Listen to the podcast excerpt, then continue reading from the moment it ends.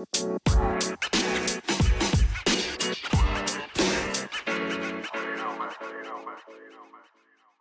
lieve mensen, welkom bij de Back to Blue podcast. De podcast waar we samen terugkeren naar onze blauwdruk, naar de zuiverste en puurste versie van onszelf. De versie die we bedoeld waren om te zijn. Wil je je leven omgooien?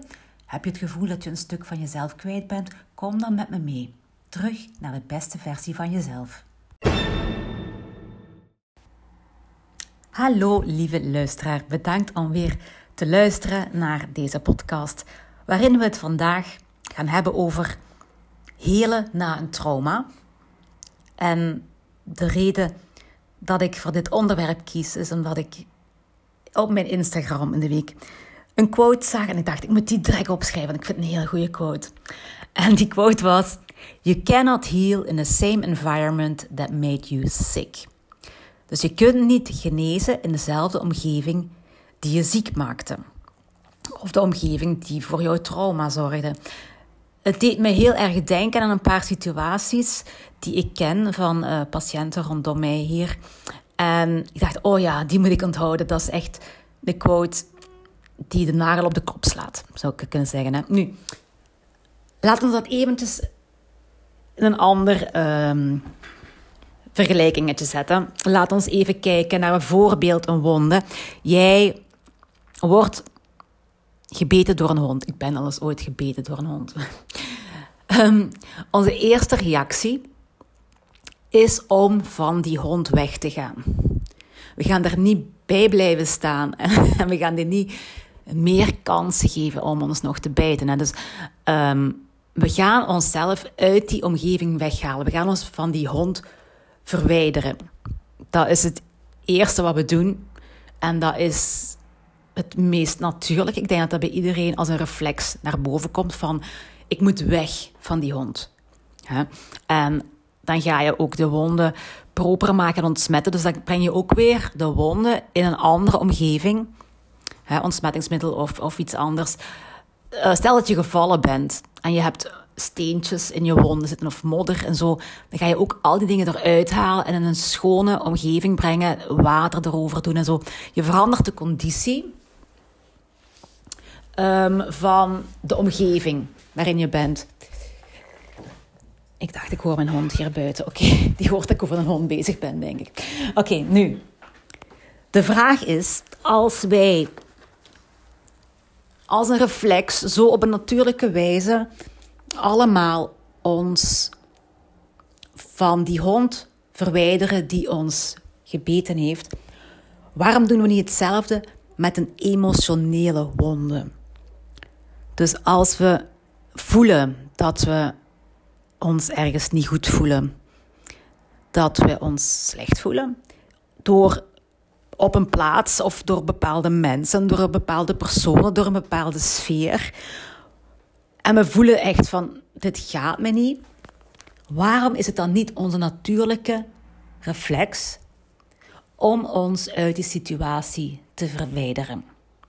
Velen van ons besteden echt maanden of, of jaren aan het vinden van vrede in een situatie die je onvredig maakt. We blijven erin zitten um, en dan we, ons, nemen het onszelf vaak kwalijk dat we niet sterker zijn of niet vergevingsgezinder zijn of niet dapperder zijn of dat wij niet zo onbreekbaar zijn als we willen zijn. We blijven daarin en we proberen aan onszelf te werken en te werken om te kunnen verdragen wat ons wordt aangedaan. En um, één stapje beter is wat ik zie bij mensen die zich wel bewust zijn van oei, deze plaats geeft mij geen goed gevoel. Ik, ik word hier niet happier van. Ik voel me hier slecht. Is dat ze het gaan compenseren en dat ze heel veel energie gaan steken elke dag in het hele van hetgeen wat je ziek heeft gemaakt. Of het compenseren. En spijtig genoeg gaan die persoon de dag daarna terug naar die plaats waar die hond is die u bijt. Nu, als je, als je ergens bent geweest waar een hond is die u bijt, je gaat niet naar huis gaan, uw honden verzorgen En daar de volgende dag vrolijk terug naartoe stappen. En de hond weer een kans geven om u te bijten. Om dan weer pijn te hebben en naar huis te gaan en uw honden te verzorgen. Om dan de volgende dag weer naar die hond toe te gaan en u te laten bijten. Dat doe je niet, dat, dat is niet logisch. Toch doen heel veel mensen het die bijvoorbeeld zich op hun werk niet goed voelen door bepaalde personen of door, door gewoon de energie op de plaats zelf, maar die gewoon voelen van dit is niet goed voor mij, die daar elke dag opnieuw naartoe gaan, die dan wel naar huis gaan, wetende ik voel me nu niet goed, dus ik moet dat gaan compenseren. Ik ga een beetje me-time of, of goed eten of mezelf verzorgen of naar buiten gaan of aan wandelen gaan. Ik compenseer tot ik terug op het nulpunt sta. Maar dan ga ik de volgende dag er weer naartoe. Zo blijf je eigenlijk dezelfde cirkel steeds herhalen. Het is een vicieuze cirkel. Je blijft elke dag hetzelfde doen, waardoor je telkens terug op hetzelfde punt komt, maar waardoor je nooit gelukkiger kan worden, of nooit beter kan worden, of je beter kan voelen, omdat je elke keer zoveel energie moet steken in het terug naar het nulpunt geraken. Dus wat als we dat blijven doen? Wat als we gewoon onze wonden blijven likken, wetende dat het bloeden nooit gaat stoppen, dat het elke dag opnieuw gaat bloeden? En iets wat ik heb geleerd is: het bloeden gaat niet stoppen als je de persoon die jou verwondt in je leven houdt, in je dagelijks leven houdt. Uw wonden zullen nooit genezen als je niet de ruimte krijgt om te ademen. Een wonde heeft als jij je snijdt en of je doet ergens pijn, heeft een week nodig, of, of weet ik hoeveel dagen nodig, om te helen. Nu, je wonde gaat nooit helen als je elke dag opnieuw naar die situatie of naar die persoon toe gaat. En een voorbeeldje van, uh, van mezelf. Ik ben, ik ben een gevoelig type. Ik ben hooggevoelig. En ik werkte in een school wat betekent dat er heel veel prikkels op mij afkwamen. Ik was omringd door honderden mensen elke dag. Veel geluiden, veel verschillende karakters, veel straling van apparatuur.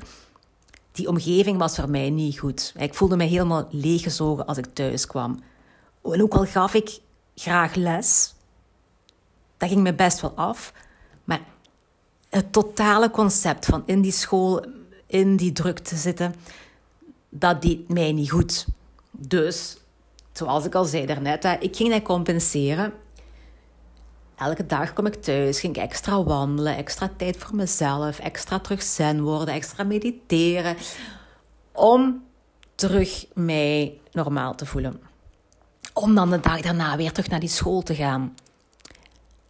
En ik begrijp dit dus heel goed. Ik begrijp heel goed dat je op bepaalde plaatsen het gevoel hebt van ik moet er naartoe gaan, want dat is mijn werk of daar komt mijn geld vandaan en ik moet daar.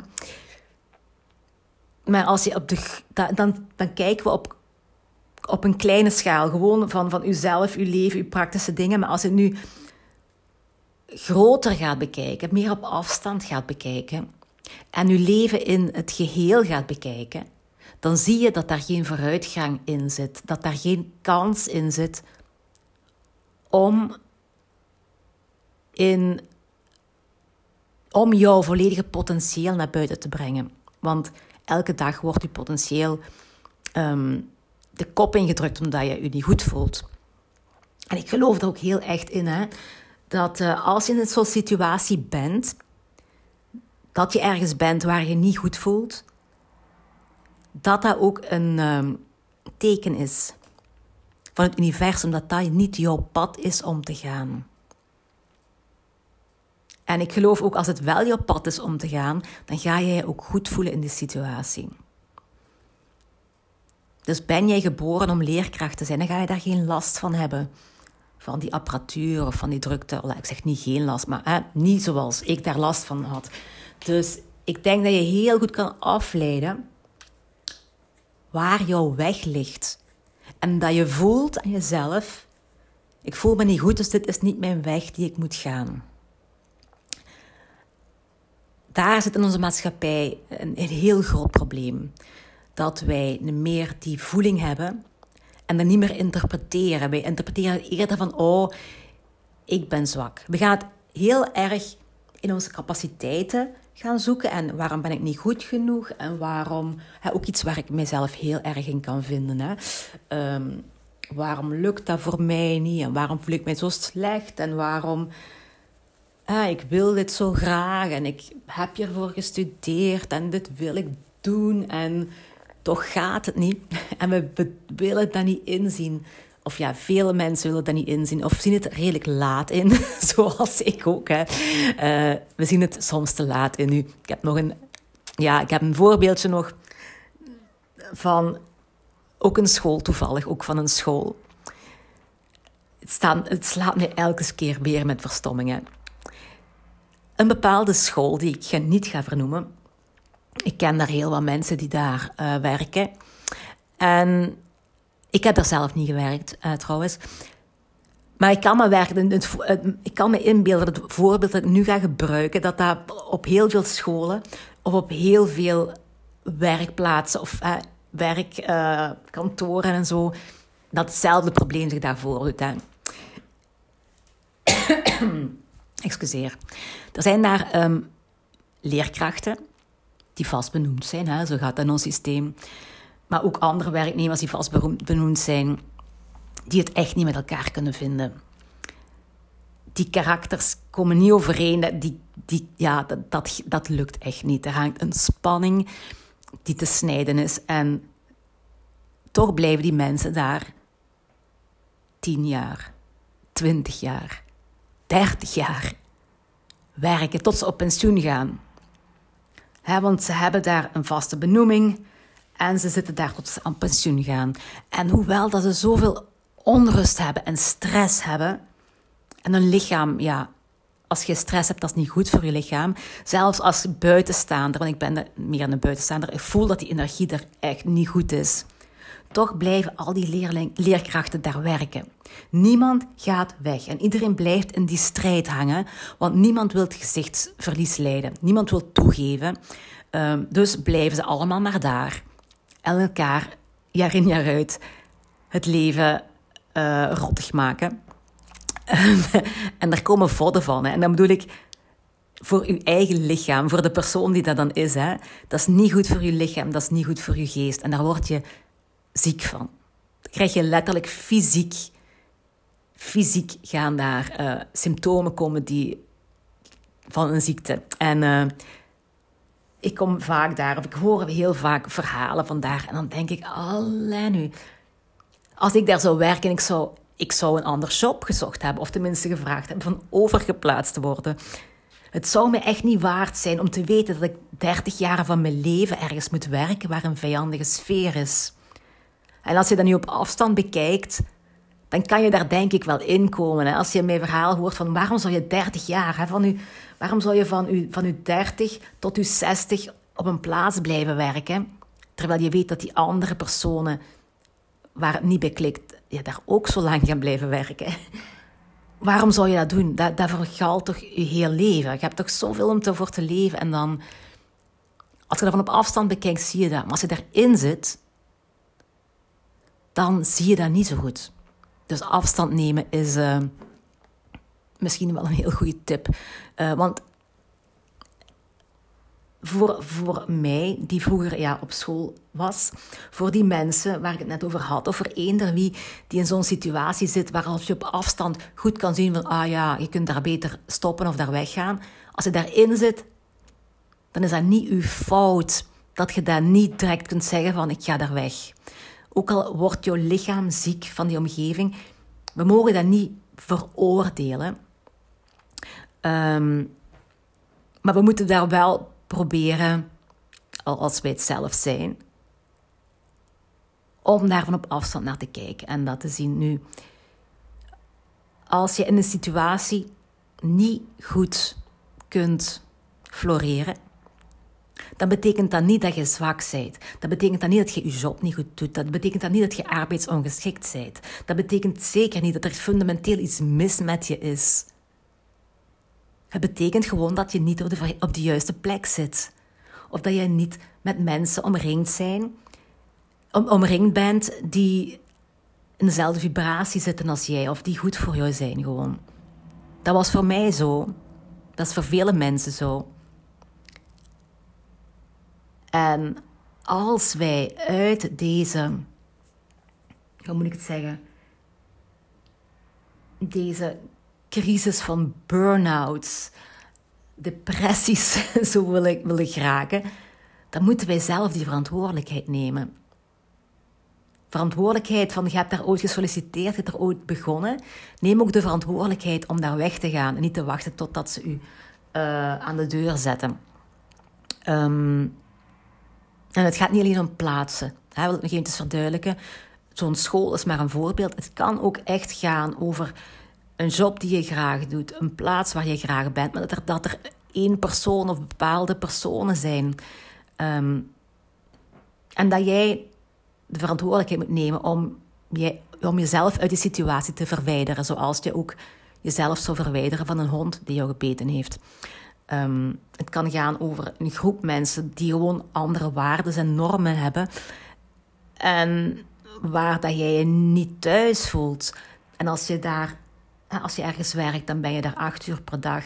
Dat is een derde van je leven. Ergens zit waar je niet thuis voelt, dan is dat niet jouw plek om te zijn.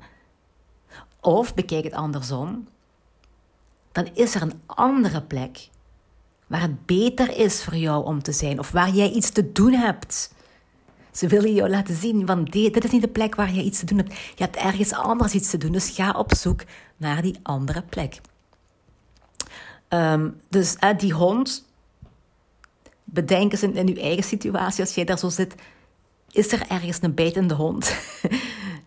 Zoals, is er een, een vriend of een vriendin die jou steeds opnieuw kwetst, of je partner die jou kwetst, of een collega of een familielid want zelfs als het over familie gaat, je bent niet verplicht om die in jouw leven te houden. Dat klinkt misschien hardvochtig of zo, ik weet niet hoe ik dat moet zeggen. Maar je moet niet met iedereen op aarde willen goed staan. Ja, ik, heb, ik heb, ben zelf een people pleaser. Ik heb zelf graag dat iedereen mij leuk vindt. En dat is, dat is een heel vermoeiende bezigheid. Daar kun je beter mee stoppen. Ehm, en ik ben ook zover dat, dat mij niet meer veel kan schelen wat anderen van mij denken. Um, dat is denk ik een gezondere situatie dan dat je blijft zitten ergens tussen mensen of in een familie of ergens waar dat je niet op je plaats bent. Um, als Um, in plaats van nu, pak, um, zie jezelf, je lichaam, als een gebouw.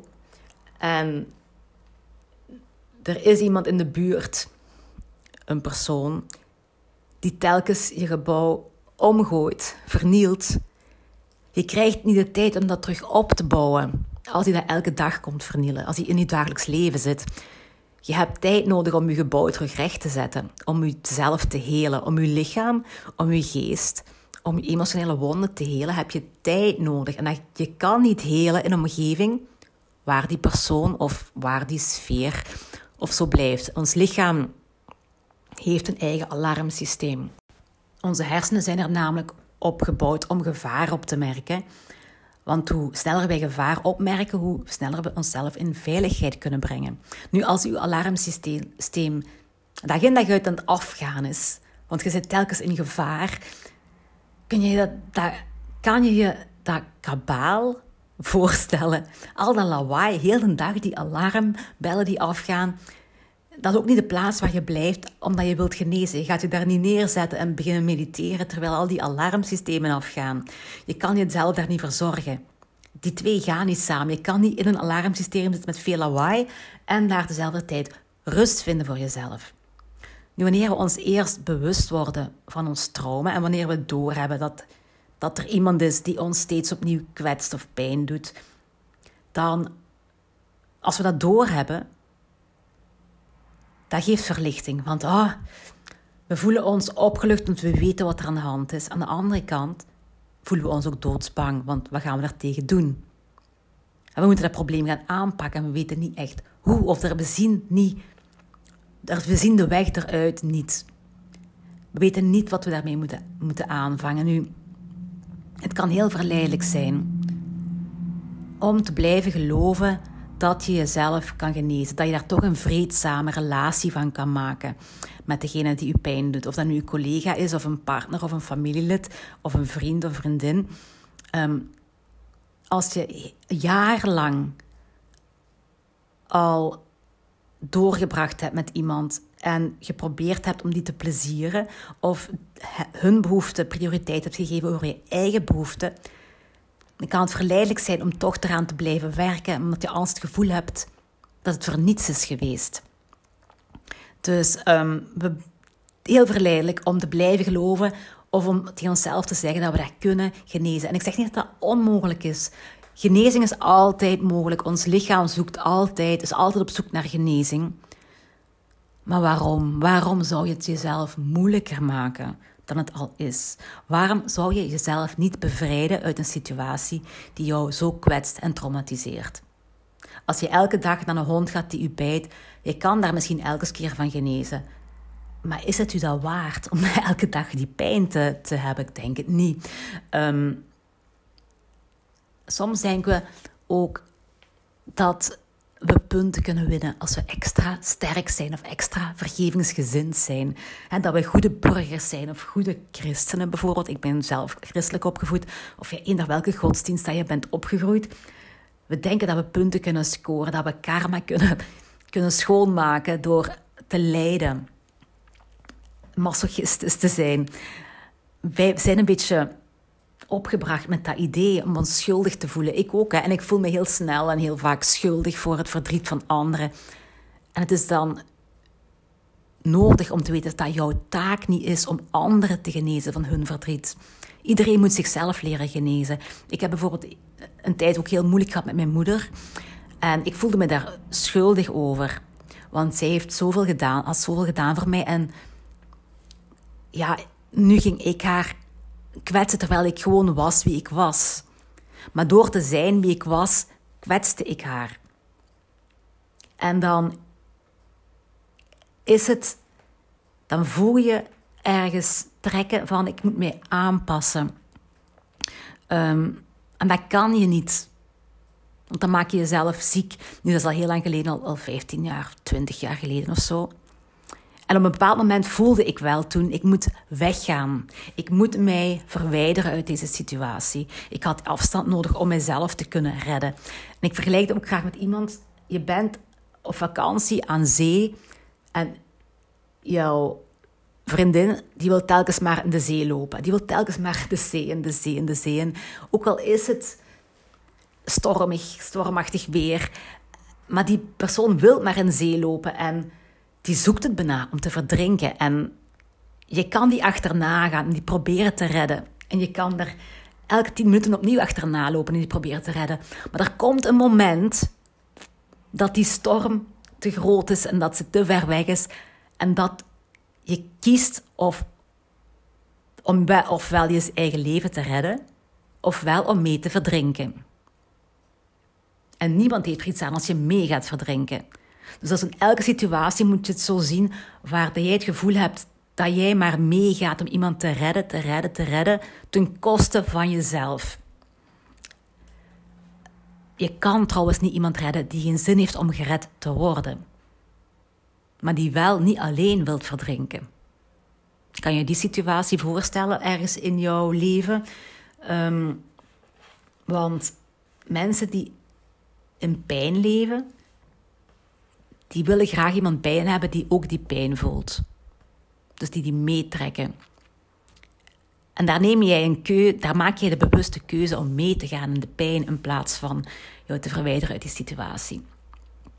Ehm, situaties waarin jij je niet goed voelt. En dan bedoel ik bijvoorbeeld dat jij fysiek last hebt. Migraine bijvoorbeeld. Koppijn u leeggezogen voelen, u overprikkeld voelen. Als je dat voelt, dan mag je dat beschouwen als een signaal dat dat niet jouw weg is om te gaan. Ik zeg niet als je ene keer op een jaar migraine hebt, hè? maar ik bedoel als je echt vaak, als je zelf patronen daarin ziet. ehm, wanneer we in een, in giftige omgevingen leven, die eigenlijk elk deel van ons wezen onderdrukken. De angst om te spreken, angst om emoties te uiten, angst om grenzen te stellen, angst om een ander pad te kiezen, angst om de regels te overtreden. Vaak ongeschreven regels die je niet echt weet wat de regels zijn. Angst om nee te zeggen. Al die giftige situaties, omgevingen, groepen van mensen of individuen, die brengen ons in een constante staat van angst. Ons alarmsysteem gaat af. Er is gevaar. Angst. En dan komt je lichaam in die vecht- of vluchtmodus. Je kan jezelf niet genezen als je gevoelens blijft onderdrukken uit angst. Of als angst je onderuit haalt. Of als dat in je leven blijft elke dag. Soms moet je gewoon die toxiciteit uit je leven verwijderen. En dat betekent niet dat je wegrent voor je probleem. Dat betekent niet dat je zwak bent uh, als je die beslissing neemt om uit de situatie te stappen. Uh, dan heeft die andere niet gewonnen en hebben wij niet verloren. Zo werkt het niet. Jij, wint, jij wint altijd, want jij wint de rest van je leven. En het betekent vooral dat je de moed vindt om trouw te blijven aan jezelf. En degene die jou tegenhouden, los te laten. Verhuizen naar een betere, veiligere omgeving is niet hetzelfde als weglopen. Het is letterlijk een manier om je probleem aan te pakken. En trouwens, je verdient het om je veilig te voelen. In het moment, in elk moment. Jij verdient het om een rustige plek te hebben om te wonen, om, om te werken, om te leven.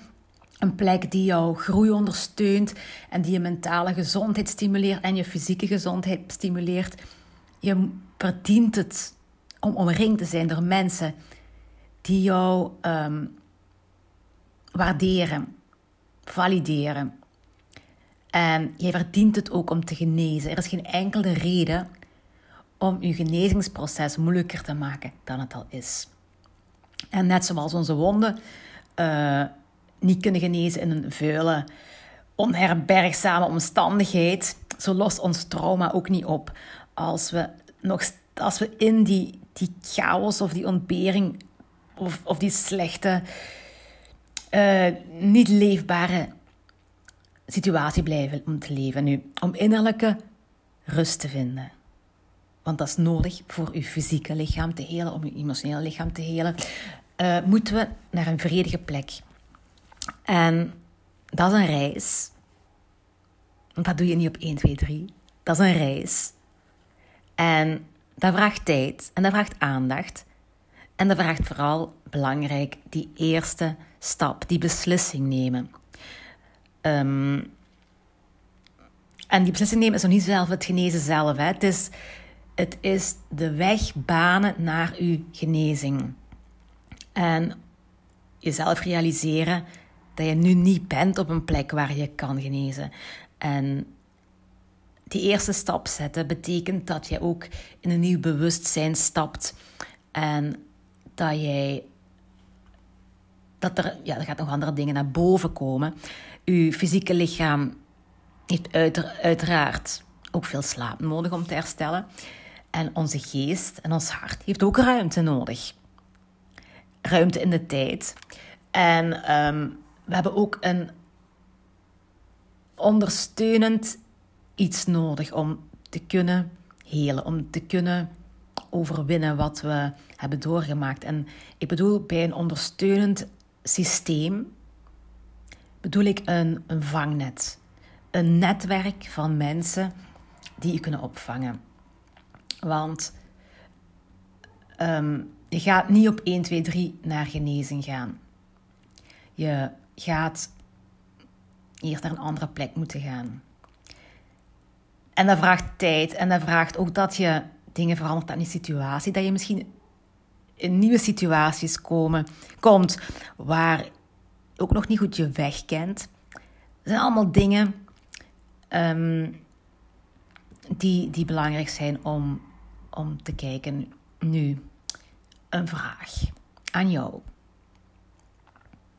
Leef jij nog steeds op het punt van het mes dat jou blijft verwonden? En het kan zijn dat je daar niet direct een antwoord op hebt. Stel jezelf dan de volgende vragen. Is de persoon die jou pijn doet of jouw traumatiseur, degene die het trauma veroorzaakt, nog steeds in beeld in je leven? Ja, één persoon, meerdere personen. Want je kan onmogelijk verder gaan en vrede vinden zolang je niet weg bent van die persoon en letterlijk fysiek rust vindt. Je kan niet vooruit gaan als je dicht bij die traumatiseur in je leven blijft. Want die zullen blijven nieuwe pijnen toebrengen. Terwijl dat de oude pijnen ook nog pijn doen. Dus lijkt die hond gaat opnieuw bijten terwijl de vorige beet nog niet geheeld is. Ehm, die gaat jou in het verleden houden. Je traumatiseur, die jou in het verleden een trauma heeft toegebracht, als die nog in je leven is, dan houdt dat je in het verleden. En dan mis je, als je dat, toelaat, dan mis je um, persoonlijk bewustzijn. Je mist dan de drang om jezelf te redden. En dat is geen verwijt, hè? dat is geen oordeel over jou, maar dat is een richtingaanwijzer voor waar jij moet gaan beginnen met jouw persoonlijke proces. Dat is zelf richting gaan geven, verantwoordelijkheid nemen voor jouw deel in het trauma. Want als je ervoor kiest om te blijven, als jij ervoor kiest om langs een hond te blijven zitten die jou bijt, dan is dat toch jouw keuze. Want je kan ook weggaan. En als jij kiest om in een situatie te blijven waarvan je weet dat je opnieuw gebeten gaat worden, dat je opnieuw gekwetst gaat worden, dan maak jij die keuze. En dan maak je niet de keuze om jezelf te redden. En dat is jouw verantwoordelijkheid. En misschien zie je dat nog niet in. Dat kan zijn dat het nog te vers is. Dat jij nog uh, vers in het proces bent van emotionele afrekening. Geef jezelf ook tijd om, om wakker te worden, te beseffen wat er gebeurt, wie dat jou kwetst, hoe lang het al bezig is, hoe lang het er nog gaat voortduren, beseffen dat er geen einde aan gaat komen en dan keuzes gaan maken om jezelf te redden. Nu een tweede vraag waar ik wil dat je eventjes over nadenkt. Spelen schuld en schaamte een grote rol in uw dagelijks leven? Misschien een rare vraag, maar schuld en schaamte die spelen een hele grote rol bij trauma. Het houdt ons gehecht op die plaats. Het houdt ons op die plaats. Omdat wij die schuld willen aflossen. En dat geeft ons een soort identiteit. Dat maakt dat we zijn wie we zijn. Dat maakt dat we weten wie dat we zijn. En dat houdt ons in dezelfde situatie. Ehm, en je onderbewustzijn luistert en weet dat jij dat wil zijn en dat wil niet het gevoel hebben dat je liegt tegen jezelf. Dus je onderbewustzijn, onderbewustzijn gaat dat waarmaken. En de wet van de aantrekking gaat je in dezelfde situatie blijven houden. En ehm, nog, een, nog een vraag, een ander, ander niveau van vraag, ehm, die je toch ook in jezelf moet stellen als jij in zo'n situatie zit, in een toxische situatie, in een toxisch relatie of toxisch werkmilieu. Ehm, heb je een vangnet? Dat is de meer praktische vraag.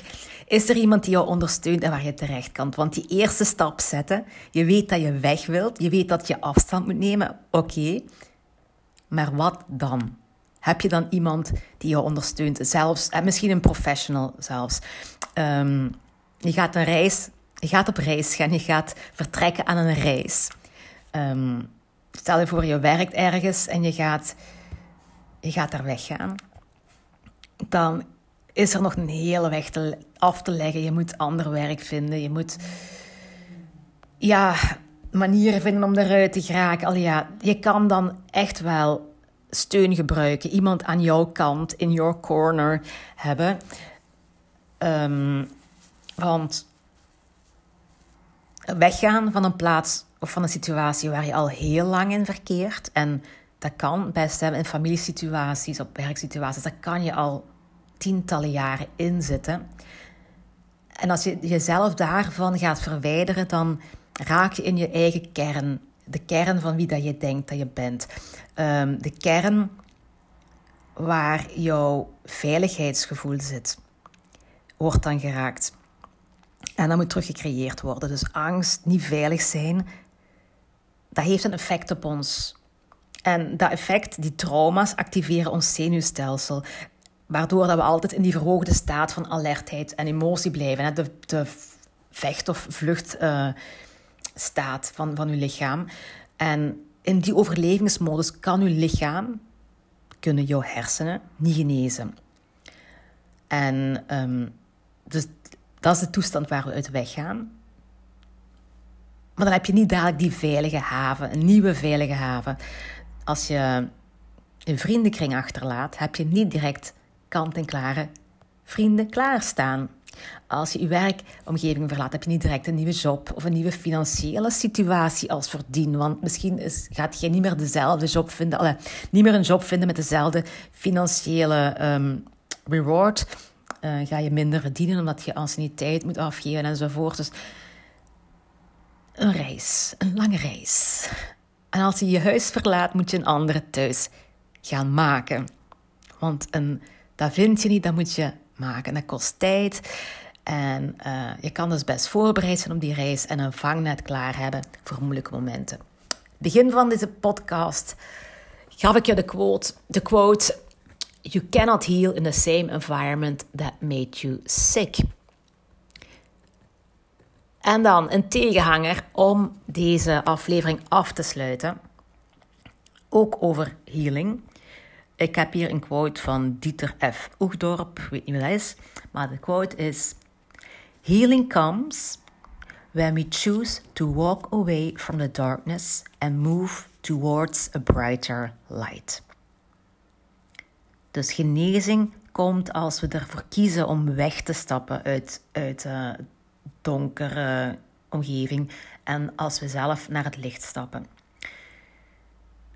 En een andere quote nog: Be brave enough to heal yourself, even when it hurts. Je hebt hier moed voor nodig, hè? Want we denken dan misschien van, ah, uh, zij winnen en ik verlies als ik, ik ga gezichtsverlies lijden als ik uh, wegga. Maar um, je hebt zoveel moed nodig dat je een nieuw deel van jezelf gaat, gaat vinden. En dat gaat gewoon een hele grote beloning zijn. En dan heb ik nog een laatste quote. Um, bekijk het als een boom. ja. Be like a tree and let the dead leaves drop. Wees like een boom en laat de dode bladeren gewoon vallen.